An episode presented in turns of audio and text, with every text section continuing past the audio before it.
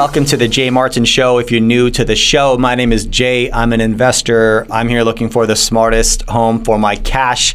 And today we're doing so by studying the worlds of money and power, two of my favorite things to study, both geopolitics and markets and how they coincide. I often see geopolitical analysts that spend their, their whole life studying international relations. And while very important, if you ignore the world of money and markets, you're missing a lot of context. And simultaneously, if you spend your whole life studying macro finance but ignore the world of international relations, you're simultaneously missing a lot of context. I, I do think you have to do your best to understand both because of how intertwined they are. And my guest today does that for a living and has done that for a living for a handful of decades, he's been at the forefront of geopolitics and money. His name is David Goldman, and he's a columnist at the Asia Times, among many other things. But for the last few decades, he's been all, all over the place, um, advising, you know, strategy, credit strategy, and research at some of the world's largest financial institutions, including, you know, Bank of America and Credit Suisse.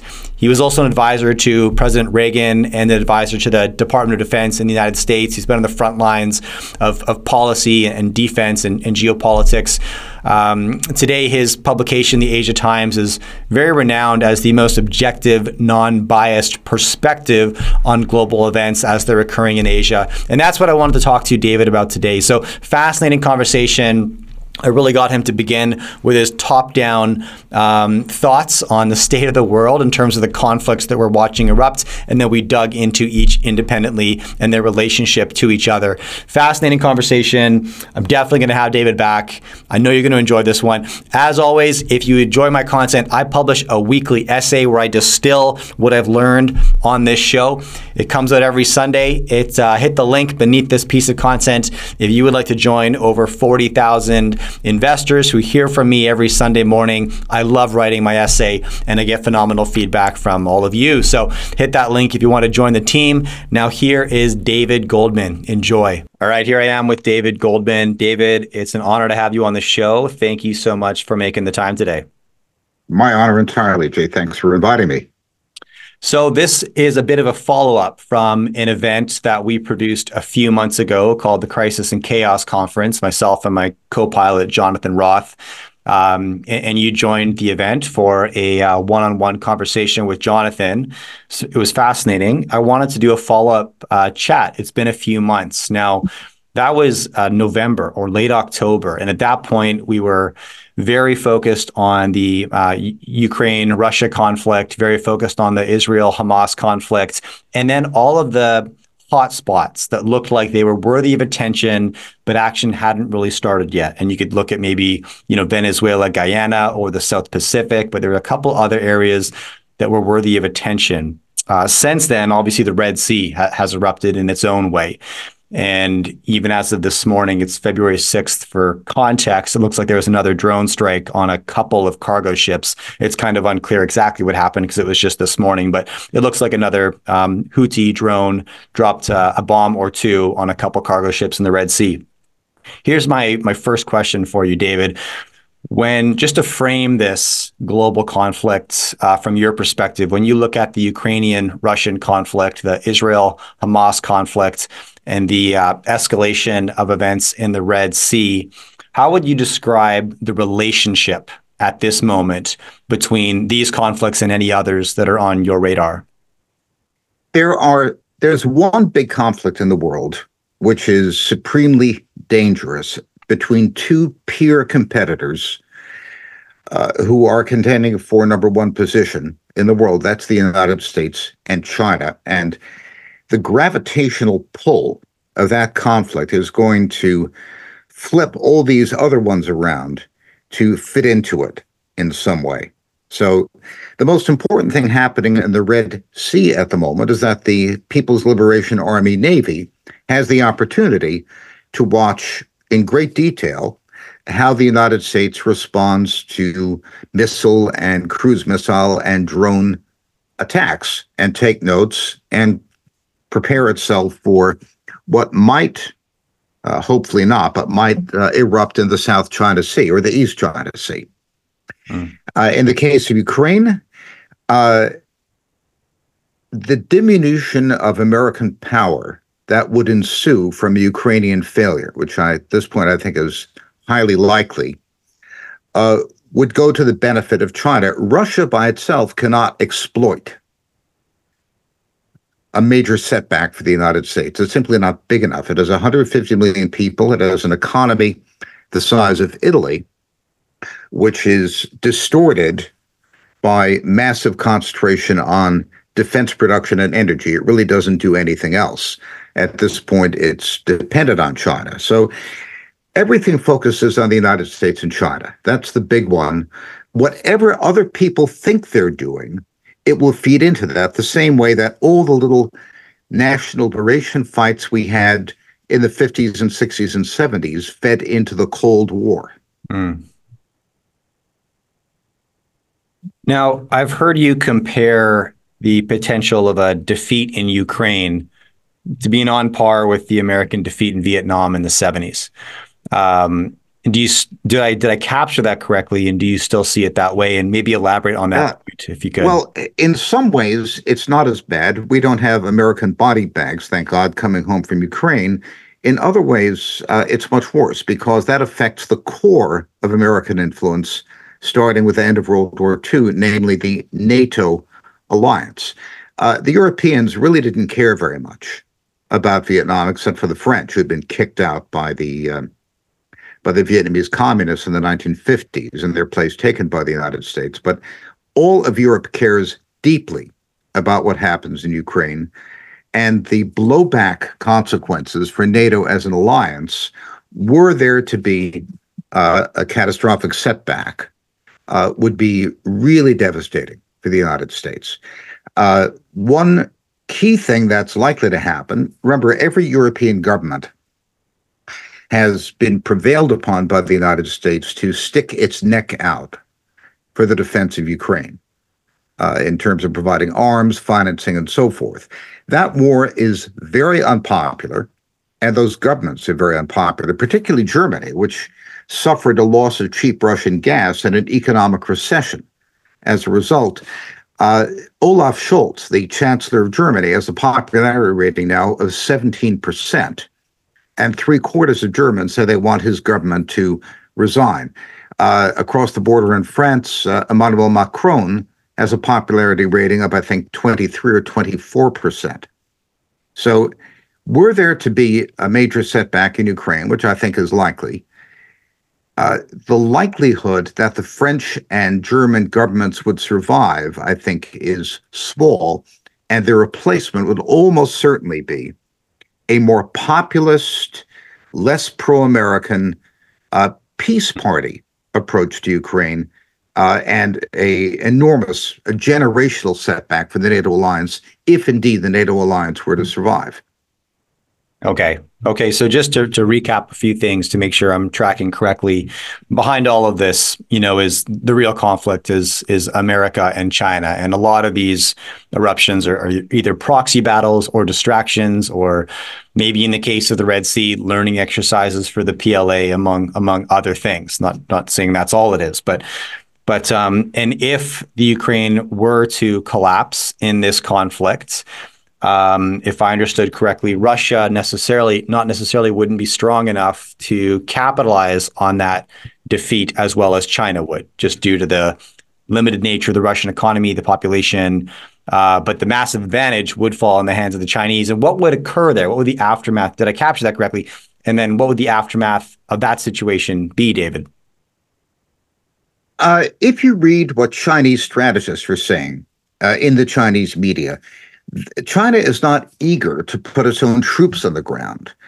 They're much more, uh, they anticipate a decline of American interest and capability. They say America doesn't have the ability to supply Ukraine, to fight in the Middle East, to arm itself heavily in uh, the West Pacific, in East Asia, that is, and America will simply lose interest and and withdraw for the region, and we'll pick up the pieces as we please. Now, for China, that means above all the Belt and Road Initiative, building railways and pipelines and ports across Asia, and economically dominating the, the Eurasian landmass. It means getting the Germans and French and other Europeans investing in China, dependent on Chinese technology. Uh, and it means China dominating the so called global south, the less developed countries, which are important because in a world of shrinking populations, they're the one important source of abundant manpower uh, for industry. Mm. For for the now, do the demographic challenges in China make that thesis? Do they expose any vulnerabilities? I mean, it it, it strikes me. A- as- a- a- absolutely, China has a declining population. That doesn't. That's not a death sentence, as you know. Peter Zeihan and other people have said. It's a problem that dictates a certain kind of solution if you've got a declining population, there are three things you can do. You can either bring in immigrants, as Germany does, but China's not good at that, and they won't. You can increase the productivity of your industry to compensate for the smaller number of workers. That's possible. South Korea did that very effectively in the last generation. And the third thing you can do is export your capital and technology to countries that have young people and make them part of your economic sphere. Hmm. Japanese have been exporting capital for quite some time. The rest of the world will pay their retirement based on Japanese investments. If China is not able to do these things, its demographic situation will turn into a catastrophe. If it is able to do these things, it will be able to manage its demographic situation. So, from the Chinese standpoint, when the United States says, we don't want you to acquire the most advanced artificial intelligence technologies, the fastest computer chips, and other high tech, the Chinese say they are trying to destroy us because if we don't accomplish this leap into a higher level of productivity, we're mm. dead ducks. So, from China's, the way China looks at it, I'm not defending the Chinese viewpoint, but I'm trying to represent it in a clear way the American attempts to contain China economically represent an existential threat to China's future. And the Chinese think that we have it in for them. Uh, that we, I want to qualify, there are certainly some Americans who would like to see China break up and collapse. There are other Americans who would like to see China as a peer competitor and aren't too worried about its development. So there's a very broad range of American opinion. But as the Chinese see it, America is an existential enemy, and anything they can do to weaken us mm-hmm. is good for them.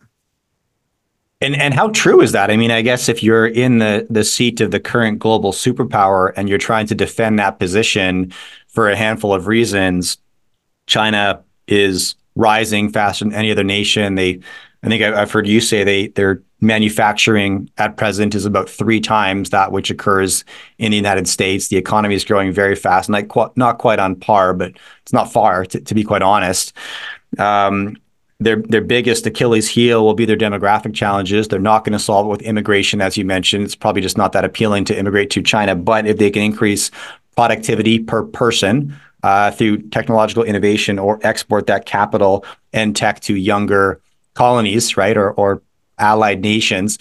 Um, that's their key to success. So if you're America, you'd you'd want to disrupt those next two bullet points. You know, you're not worried about immigration, but but uh, you are worried about um, increased productivity per worker, which would surge the Chinese economy, or exporting that tech. And so, are they are they correct from just like a unemotional strategic standpoint? You know, battleground tactics is America doing the strategic thing here by trying to disrupt China's technology adoption and competency? Well, I think America's policy has two problems. One is trying to stop China from developing, from improving itself, uh, makes China an enemy, which is a dangerous thing. Mm. And even worse, we are failing to do so. Uh, Machiavelli famously said that if you hurt somebody, you better hurt them badly enough so they can't get up off the ground and come back, come after you again.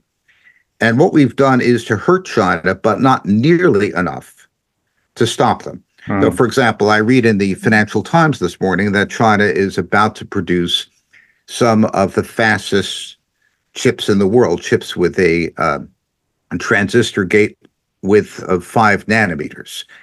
Uh, the fastest chips are now three nanometers, and the Taiwanese and Koreans are trying to get to two nanometers. But uh, no one ever thought the Chinese would be able to do that because of the blockade that we put on some of the most advanced chip making equipment. And what the Chinese did was find a way to jerry rig older chip making equipment to produce higher end chips. Uh, Huawei announced a smartphone as well as processor chips last September, uh, which flabbergasted Washington. They weren't supposed to be able to do this. Now, it isn't free. My guess is they're spending between half a percent and a percentage point of G- their GDP every year just to compensate for the technology barriers that we've put up. It's hurt them badly. It's hurt their stock market in a big way. Mm-hmm. Uh, as a rough uh, back of envelope guess, I think what they're spending to develop independence in their chip industry is roughly equivalent to the whole capital expenditure budget of the Shenzhen 300 stock index. That's like their S&P 500. So it's an enormous burden. But they're able to handle it and they are succeeding not catching up with the fastest chips in the world which we and the Koreans and Taiwanese uniquely make, but fast enough to drive the productivity gains they need in their industry and to drive the kind of exports that give them a dominant position in many parts of the world market. So we've angered them, we've convinced them that we're out to get them, but we haven't stopped them. So I think our policy is has been doubly misguided. Mm. It's given us the worst of all possible worlds, where the Chinese now are really out to get us. Right, right. So more effectively, the Americans have created an enemy uh, more than any dominance over that enemy. And I like the Machiavelli analogy because I think it's very accurate. You know, you don't want to poke the dragon, right? Uh, you no, I mean, I, I, I don't think shutting down China's development is something that the United States should do. But if we were going to do it, we should have gone all out mm-hmm. and really shut them down. The half measures we've took, the incremental measures, have given them the ability to wriggle out of it and uh, do workarounds. Remember, one most important single factoid about China is that, you know, back in '79, uh, when they started the market reforms under Deng Xiaoping, they started their great uh, run of economic growth. Mm-hmm. Uh, 3% of that generation went to college. Now it's 63% going to college or trade school. So their rate of tertiary education, education after high school, is about the same as Germany's. And China each year graduates uh, about 1.2 million engineers and computer scientists.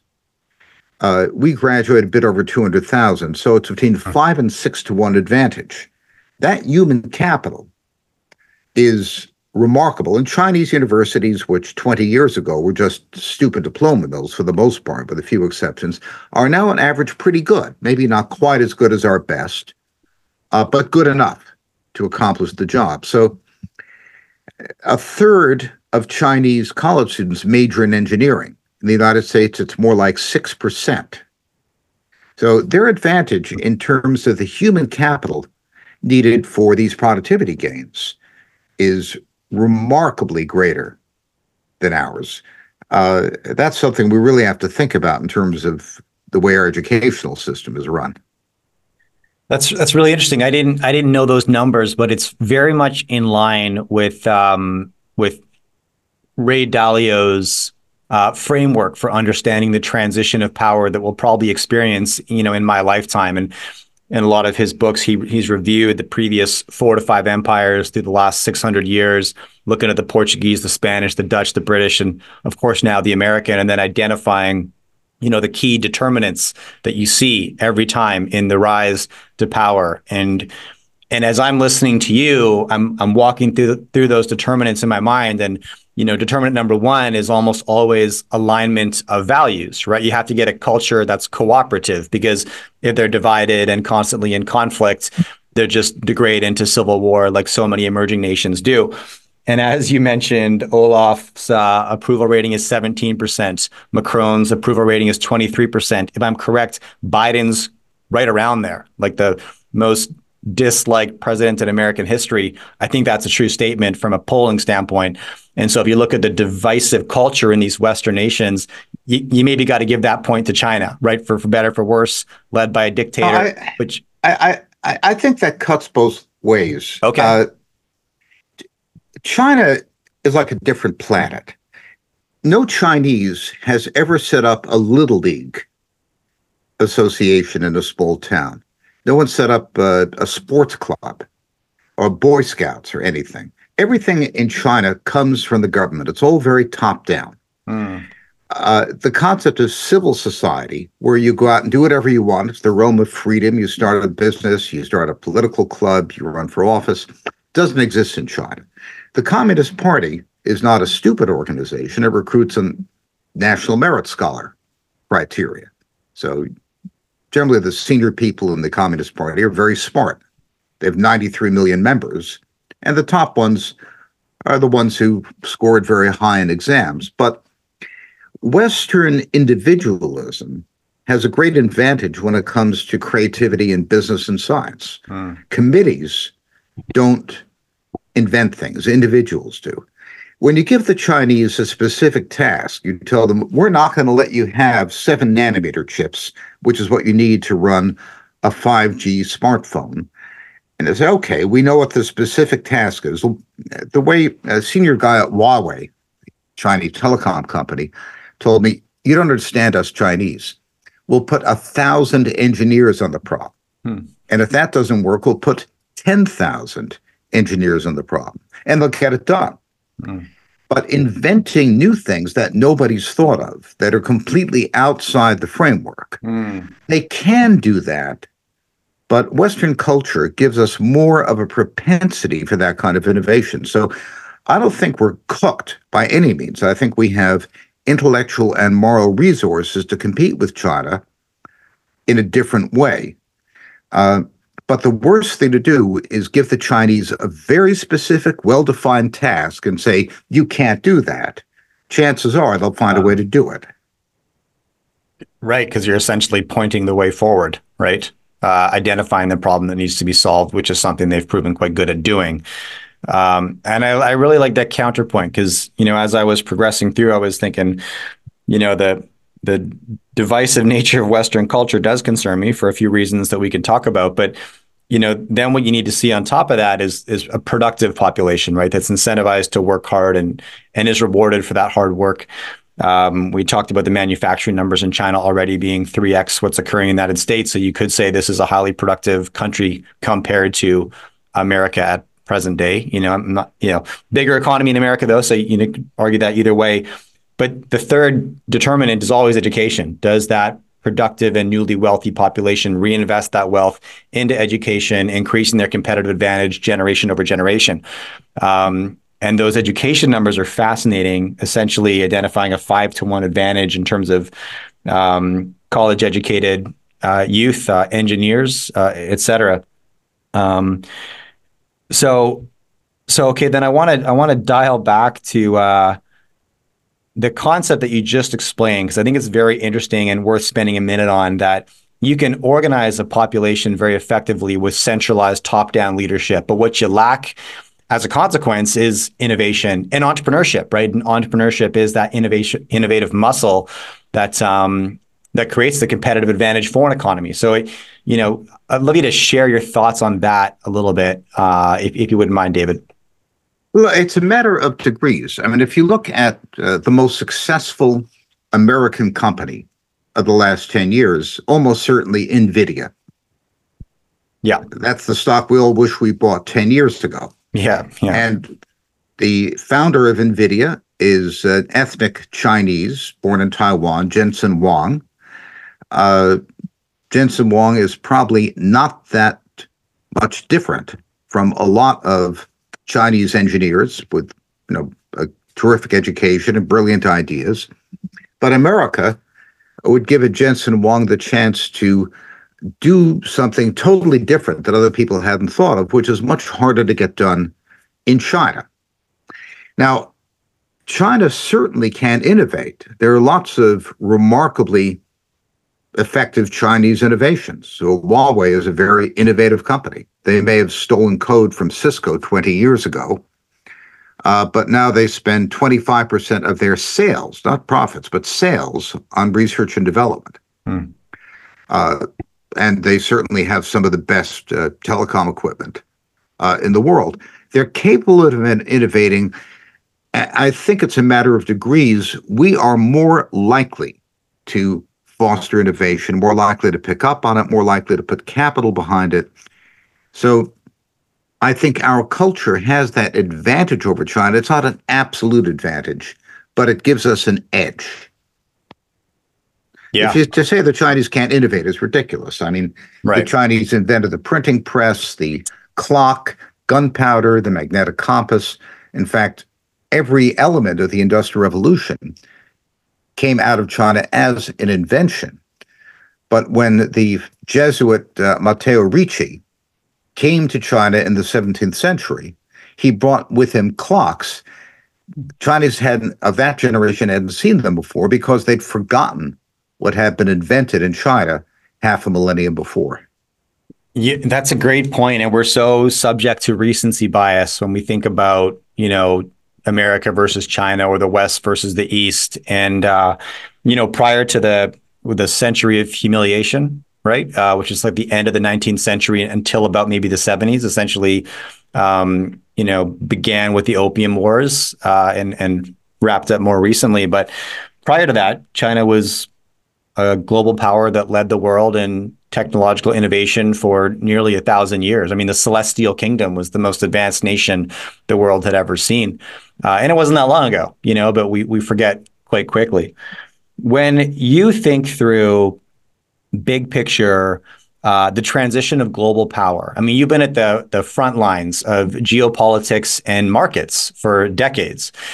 Do you attach yourself to an outcome? I mean, I find myself thinking through the transition of power as we've seen it, the puck gets passed, right? As we just mentioned, Portuguese to Spain, Spain to, to the Dutch, the Dutch to British, the British to the Americans. And I ask myself, who's next, right?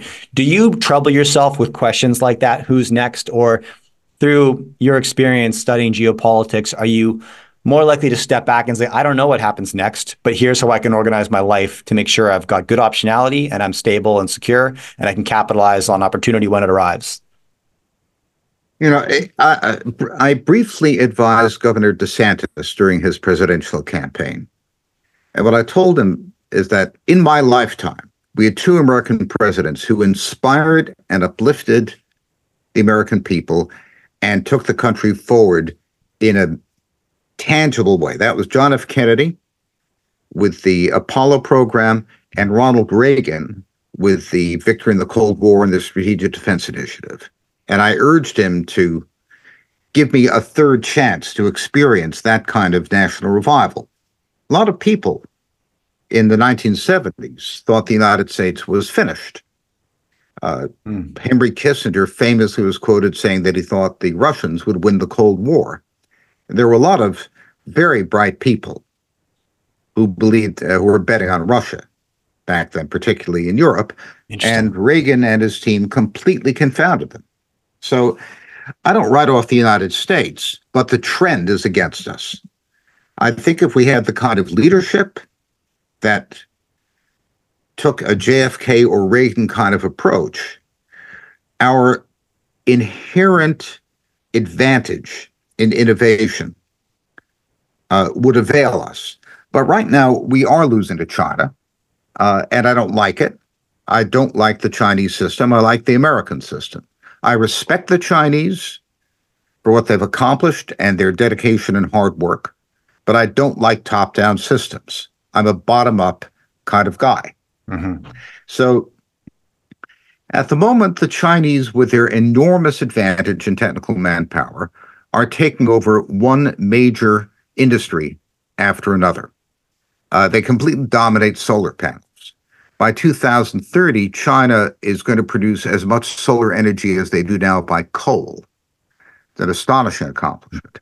They're never going to replace fossil fuels entirely. There's only so much surface area where you can put solar cells. Uh, they dominate electric vehicles.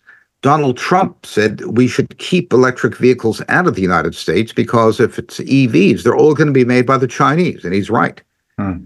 I just read a commentary in uh, Bloomberg today saying we've got to go to the Chinese and ask them to share their EV technology with us if we hope to have an auto industry.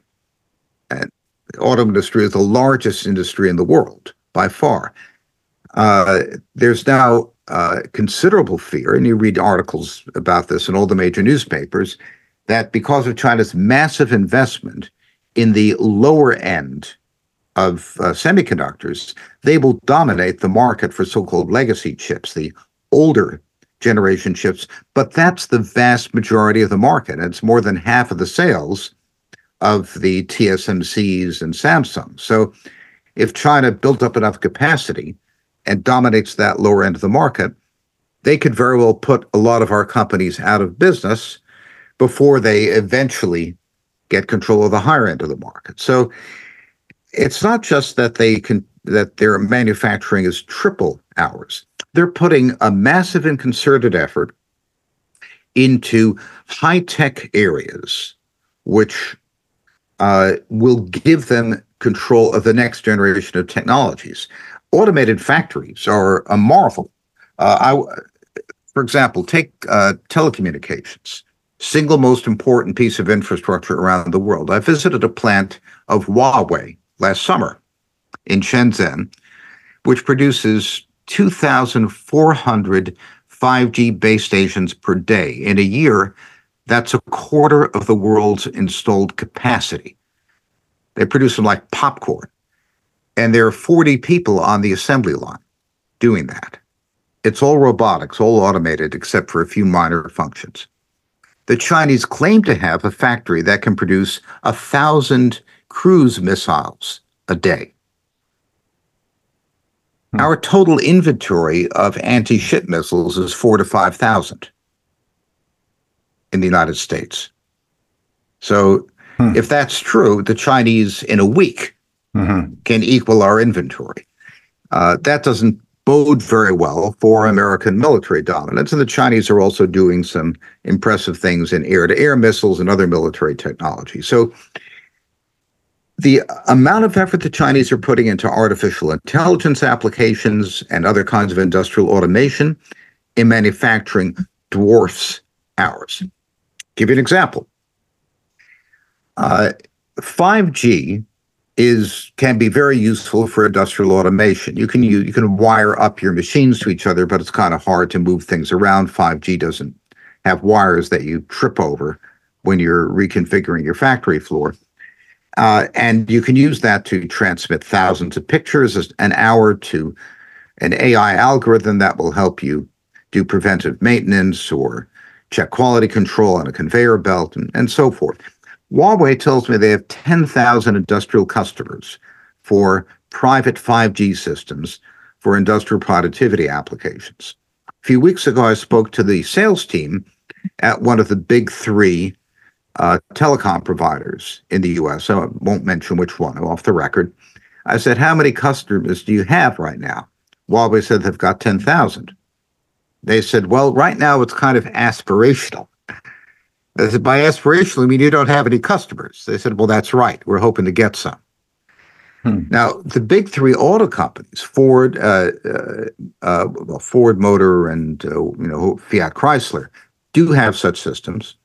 But the auto companies are as much Chinese companies now as they are American companies. General Motors, some years, sells more cars in China than in the US.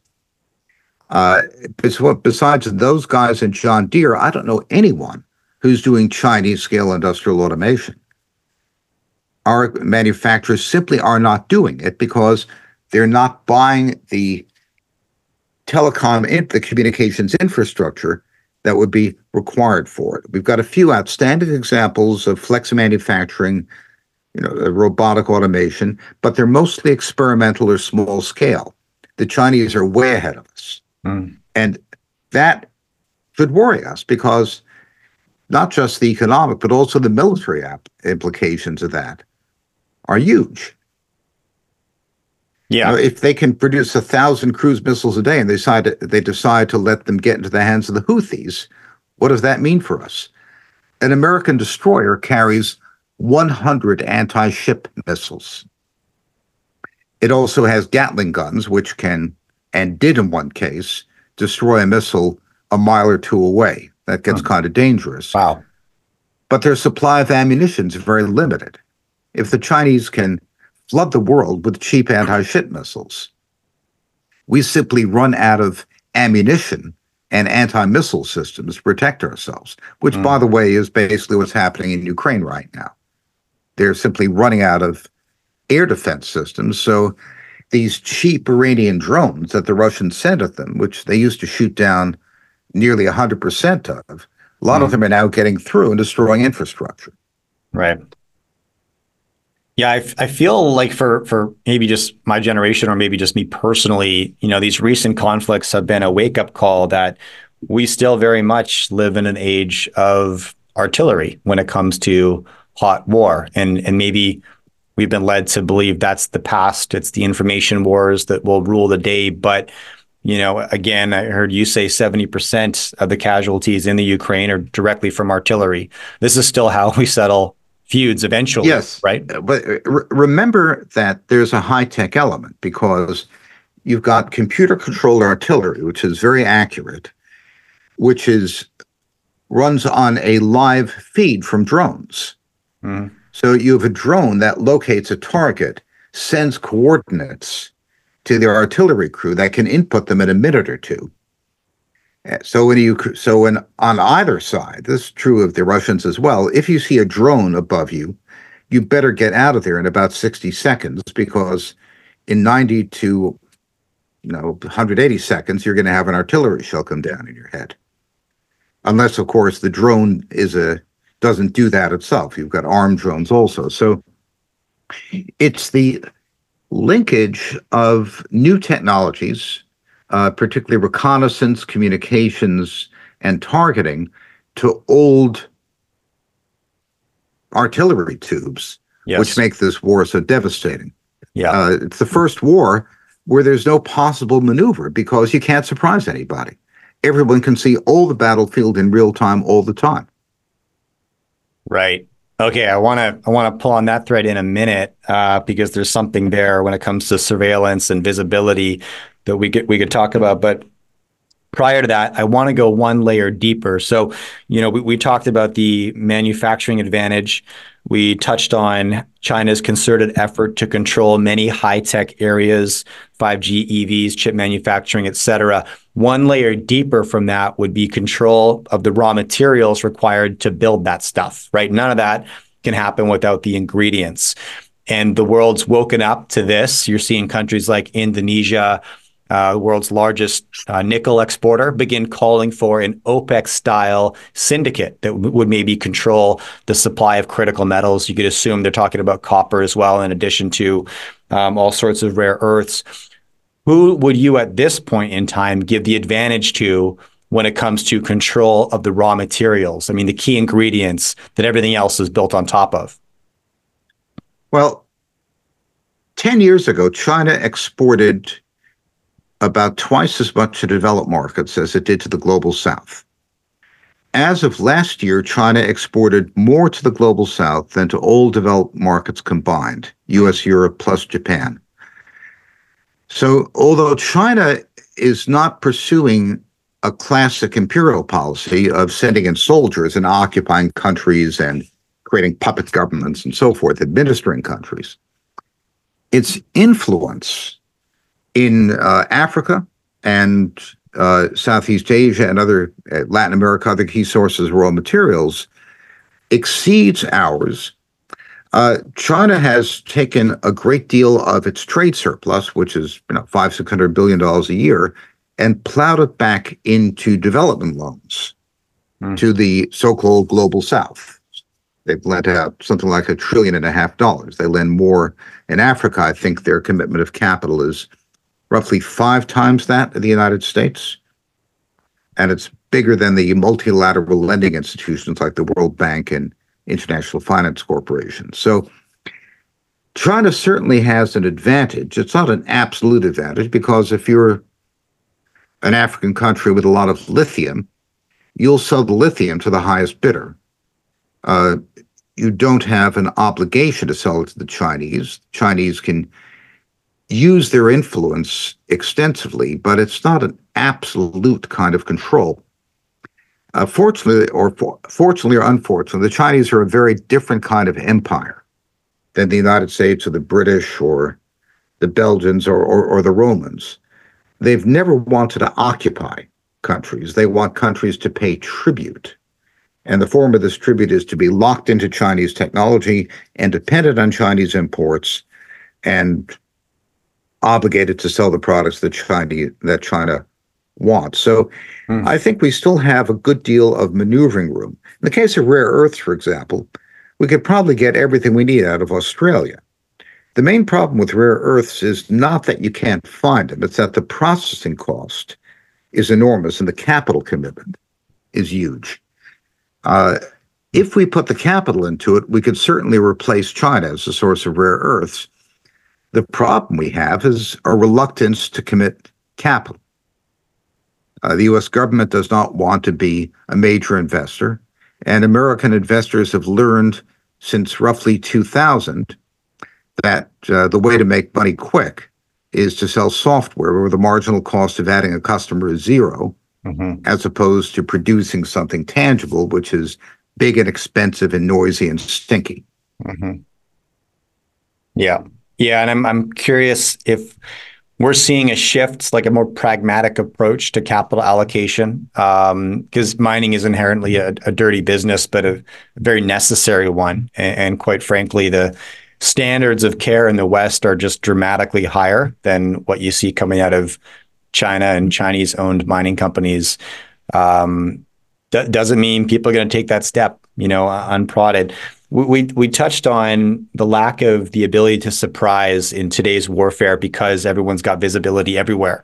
What's your take on um, maybe Dr. Pippa Malmgren's coverage of satellite warfare that's been occurring behind the scenes for 10 years plus, but doesn't get a lot of media attention because it's in deep space. It's hard to wrap your mind around the fact that satellite warfare is actually a thing. And at the end of the day, there's no bodies to report on, and the media likes things that bleed. So that's where the coverage goes. It goes to the boots on the ground um, Russian invasion, not the satellite warfare that's been in play for many, many years already.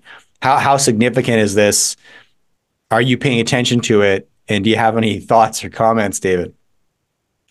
Uh, my friend Brandon Weichert wrote a very good book a couple of years ago called Winning Space, uh, which I recommend. Uh, Anti satellite missiles have been around since uh, the late 2000s. I think 2007 was the first time the Chinese shot down one of their own satellites as a test with a missile. So we know satellites are vulnerable. Uh, they're vulnerable to each other. You can have attack satellites, they're vulnerable to Earth based missiles. Uh, the tendency on the part of all militaries has been to proliferate large numbers of small satellites instead of relying on a few big ones. Um, and that's partly a defensive measure, it's a dispersion technique. Exactly how vulnerable American and Chinese satellites are to each other or to each other's countermeasures uh, is uh, a military secret that I don't have access to. Mm. It's certainly something to watch. The Chinese on their, it also depends where we're talking about. If you're talking about your home coast, you don't need satellites. You could use high altitude balloons. Mm-hmm. You can use, you know, put up thousands of them. They're very cheap. Uh, and you can do overlapping coverage. So they're in the stratosphere, they can, you know, merge their pictures together. Chinese have a system of balloons like that on our coast. We've done it too. That's an that's an advantage to the Chinese because nobody, at least I hope not, nobody's thinking about fighting a war close to the American coast. If there is any war, it'd be close to the Chinese coast where they have the home theater advantage. So, in a contest of the United States versus China over satellite war, Chinese have a lot more missiles. and they also have the ability to cover. They can do recon and com off uh, high altitude balloons as an alternative to satellite. So I think my guess is the Chinese would come out better in terms of satellite war in a conflict in their home theater. But that's just a guess. That involves information I don't have access to. Yeah. Okay. No, I, I appreciate that. Um, maybe to uh, to close the loop on this conversation, I'd, I'd ask you the this next question. Given everything we've discussed, uh, would you qualify us today as being in the new Cold War, the next Cold War? Already already in the new Cold War, or are we already in the early stages of something worse like World War III? And have we begun down that path already? Or are we still just in an economic competition, right? And those two uh, those two claims are just a bit too dramatic for what's really occurring right now on a on a global scale. What what's your take? Oh, God, thank God we're not in World War III, and there's no reason for World War III to occur. Okay, I like that. We're thousands of miles away from China. A trigger for World War III could be a declaration of sovereignty by Taiwan, supported by the United States. In hmm. that case, China would probably blockade Taiwan. The United States might try to break the blockade. China might sink a few American ships, and then you might get the kind of escalation that Admiral Stavridis described in his uh, thriller book, uh, 2034. Uh, that could happen very quickly, and it's dangerous. So the best way to avoid that is keep the Taiwan sovereignty issue off the table. Just kick mm-hmm. it down the road. Yeah. Okay. Uh, we are in a certain kind of Cold War with China, without any doubt, but it's a different kind of Cold War than we had. Uh, we imported virtually nothing from Russia during the Cold War. Russia imported some food from us occasionally, but right. our economic relations were de minimis. Mm. Mm-hmm. Our economic relations with China are gigantic. Yeah. Uh, the United States at this point could not run easily without Chinese imports. And it's not just computers and smartphones and circuit boards. Most of the transformers and capacitors and other workaday products that we use for the American electric utility industry are made in China. We simply stopped making them.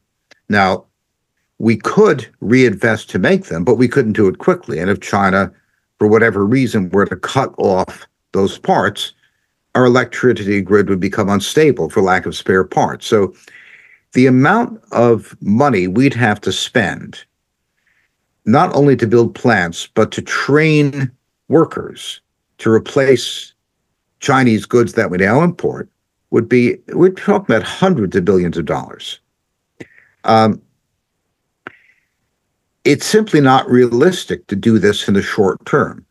For example, if we want to produce more to reduce imports, we've got to buy more capital goods, goods that produce goods.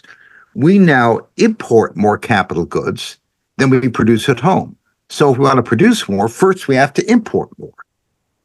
And that involves either importing from China or importing or uh, importing from countries that depend on Chinese supply chains, so indirectly or directly. Right yes. importing from China. I, I was at a coupler before decoupling was cool. I argued for investing to reduce these dependencies. Uh, I think I first published something about this uh, on the op-ed page of the Wall Street Journal in 2015. It's now nine years ago. Uh, but we've gotten more dependent over time, not less. And it's uh, it's just fantasy to say we could turn a switch and stop importing from China. Yeah. Uh, I I've heard, though, of course, he hasn't said it, that Donald Trump wants to put a 60% tariffs on Chinese imports. I personally doubt that because it's a crazy idea. Um, I am strongly in favor of an aggressive program to restore American manufacturing. But we have to remember that we, we're so far on the hole, we've let things slip so badly we can't turn a switch and change things overnight. This would be at best a five to ten year um, uh, process with uh, everything going all out. Now, our biggest shortage to be industrial workers. Mm. No, let, let me, I just have to ask you a question off of this. So, is there a trade off there, though? Because the decoupling argument makes sense. You remove your dependence or reduce your dependence on uh, on Chinese supply chains and manufacturing. Independence is good, right? Independence is strong. That's important. But maybe globalization and the entanglement of our economies is kind of what's forcing the peace right now because we can't we can't decouple overnight so we're forced to find a way to get along despite you know both countries having these red lines Taiwan being China's that we're kind of close to, right? Maybe closer than we want to be. And the reason. Well, let, I mean, sure. Let, let's take one example where we actually are doing something. That's the CHIPS Act and the production of domestic semiconductors domestically. Now, that's taking a lot longer than we figured. Uh, TSMC was supposed to have a plant up and operating this year in Arizona. And now it'll be next year, maybe year after, and they can't find the skilled workers, can't find the infrastructure. It hasn't gone very well. TSMC has told us that the chips it makes in Arizona are going to cost us 40% more than the chips they make at home. It'll cost us money to produce at home. And that would be true in almost every industry where we substituted for Chinese direct or indirect imports. Now, why should we do that? In the case of chips that go into military use, I think they ought to be produced in secure plants with a security clearance for the janitor and, you know, uh, badges to get it, you know, uh, I retina checks to get in because it's easy to tinker with chips and, and mm. wreck them, put a time bomb in them. So, uh, for some security functions of critical infrastructure, I don't care how much it costs. But for the average chip that goes into a smartphone, is that really, it does it really matter if we produce it in Arizona mm. or in Taiwan? Is that really the best use of our capital? I'm not going to answer the question, mm. but the fact is, we can't afford to do everything ourselves. Nobody can. Even the United States can't. Even China can't. So, where are the trade offs and how do we do things to our best advantage? I want to be independent of China. I want to de risk, but we also have to do it in a way that works and doesn't end up hurting us more than it helps us. This, the economics and particularly industrial policy, are have more own goals than the whole history of football. Mm-hmm. Right. I, I, like that because you, are correct. It's obviously not a binary discussion, right? Let's just decouple entirely or globalize entirely. Obviously not. Obviously not. Uh, far more nuance uh, to be applied. Look, David, I, I want to uh, I want to thank you for your time today. This has been uh, super well, enlightening. Jay, pleasure to talk to you. Thank you. Yeah, it's been been a blast. Where can I, if people want to hear more from you, where should I point them today? AsiaTimes.com. Asia Times uh, the is the premier English language Asian website. Uh, we get the highest marks for objectivity. Hmm. We try to report stories as they come without bias. We are neither pro Chinese nor pro American, but exactly the opposite. Love that. I love that. Um, and uh, and I'm a big fan. So yeah, appreciate that. And Thank I'll you. make sure we include the link beneath this piece of content, both on YouTube and on the podcast, depending on how you're consuming it. But thanks again, David, for your time today. I'd love to do this again. You know, six months down the road, as as sure. things develop, and get an Let's update from you. All right. Thank you. Thank you. If you enjoy my content, do me a favor: follow or subscribe to this podcast. Drop me a rating and a review and share this with a friend. All of these things allow me to get bigger and better guests on the show. Now you can catch me all over social media at jaymartinbc. Thanks for tuning in.